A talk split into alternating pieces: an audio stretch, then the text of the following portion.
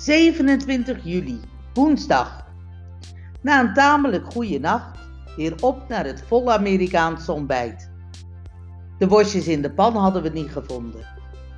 We lopen wat door Harikiri en drinken weer hetzelfde ritueel als de dag ervoor. We zijn later uit eten geweest. We zaten op originele Griekse rotstoelen het eten was niet duur. Het was maar 700 drachmes per persoon en begon met vissoep, vis en de rest weet ik niet meer. Verder gingen we wat rond op de boot.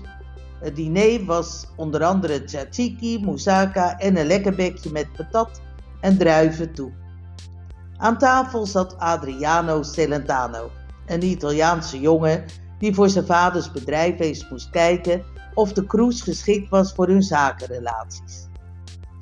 Aangezien de laatste berichten waren dat we s'nachts om drie uur naar Naxos zouden gaan varen, maakten we tijdens het eten lol over flessen met een boodschap erin. Help! Na het diner vertrokken we Amas met een bus richting Bergdorp, waar een feest werd gevierd ter ere van de dorpsheilige. In de bus zat een Maasluise die met een Griek was getrouwd en ook met een bootje in de haven lagen. Voor het eerst kregen we bevestigd dat de Castor bestond. Volgens haar was dat schip een echt luxe en niet te vergelijken met dat kring waarop wij zaten. Het feest was echt leuk. Aan lange tafels zat de gehele bevolking te eten en te drinken op het pleintje voor de kerk. Wij schoven aan en kregen wijn en meloenen. De wijn, Nicoticina of zo, was heerlijk. Toparea keek wat sip en de volgende volgorde was wat verkeerd. Spaanse zaten naast ons en niet naast elkaar. De Canadezen en de Australische zaten ook niet goed. En de Duitsers en Zwitsers zaten te ver van Adriano en Nico om het leuk te kunnen vinden. Effie was de moe van al die drukte. Nadat we het gezelschap in de goede volgorde hadden gekregen, werd het zowaar nog wat gezelliger. Ik wedde met de Zwitsers dat het om een fles wijn dat we heus nog wel uit zouden varen die nacht.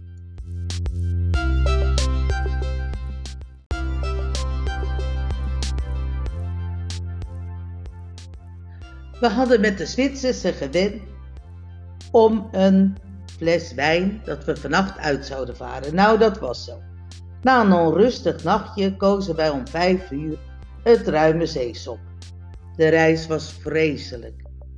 Drie uur lang werden we heen en weer gegooid.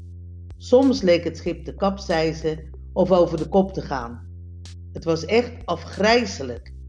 Met ontvelde elleboog en met Ellie die ook wat kwijt was geraakt, lagen we rond acht uur aan in een kalme baai. We dachten heerlijk te mogen zwemmen en na het ontbijt weer verder te varen.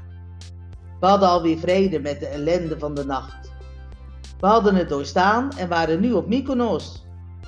Er was niemand te zien op het schip, dus doken we het vooronder in op zoek naar het ontbijt. De kreet van de Zwitserse dat ik met de weddenschap één fles wijn aan haar had verloren, begreep ik niet. We hadden gevaren en we waren nu op Mykonos. Ze wees op het mededelingenbord. Due to heavy weather conditions, they had to return to Paros Nausa. We hadden net drie uur gevaren, met echt levensgevaar, en afstand afgelegd die over land met een taxi slechts 10 minuten duurde. We waren geschokt en wilden het niet geloven. Volgende gasten die het bericht kregen, waren een lust om te aanschouwen. We hadden met z'n allen de slappe lach. Na het ontbijt gingen we naar het dek. Een lichtgroene Duitser zat ijverig de dagtripjes op Mykonos te bestuderen. Zelden heb ik iemand zo verslagen zien kijken toen we hem het heugelijke nieuws meedeelden dat we nog daar waren. Om half tien zou het eerste veerbootje naar Naousa gaan. De Spaanse, Zwitsers, één Canadese en één Aussie zouden nu van boord gaan om met de veerboot naar Mykonos te gaan. Het eerste bootje kwam om tien uur en duurde tot half elf voor iedereen met koffers en tassen in het bootje zat. De kapitein, Effie en Nico gingen ook mee. Gezellig. De veerbootmenieren waren niet zo gelukkig met al dat gepak, geren en vooral gewacht. Adriano wilde ook wel even naar Nausa, maar dan wel weer met het volgende bootje terug. Daarna zwaarden wij alles uit en bleven aan boord achter met enkele oosterburen, waar we prompt een klachtenbureautje mee openden. De adressen gingen als warme broodjes en de eerste klachtenbrief werd geschreven. Om 11 uur gingen de overgeblevenen toch ook maar met het bootje mee. Het was een pittig tochtje. Beetje hoge golven, beetje klein bootje, toch nog in de haven aangekomen. En we liepen direct al de kapitein tegen het lijf. De havenmeester had verboden nog met de bootjes naar de Zeefs te varen.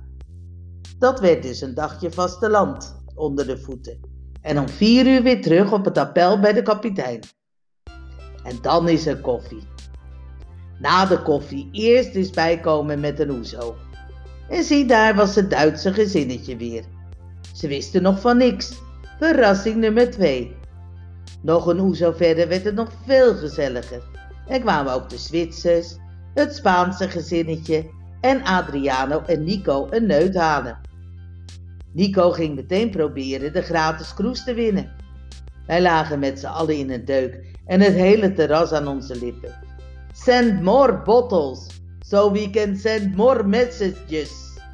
Het terras ging dicht. Dus maar naar het strand met de Zwitserse medeln. Toch waren we niet echt happy. De kapitein had water nodig en zou weer proberen uit te varen, nu naar Naxos. Maar wij wilden niet meer. De ferries naar Mykonos gingen niet en op het strand werd je gezandstraald, maar het zeetje was lekker. Op naar het volgende terras, waar we niet zo erg vriendelijk werden behandeld en een Grieks slaatje aten. De rest was verzameld op het terras verderop. Al met al was het een hele dag hangen.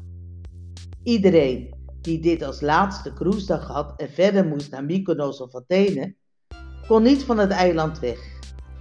Dus als gevolg van gebrek aan pecunia zou om half zes, de veerbootjes reden weer, naar de Zeefs vertrekken.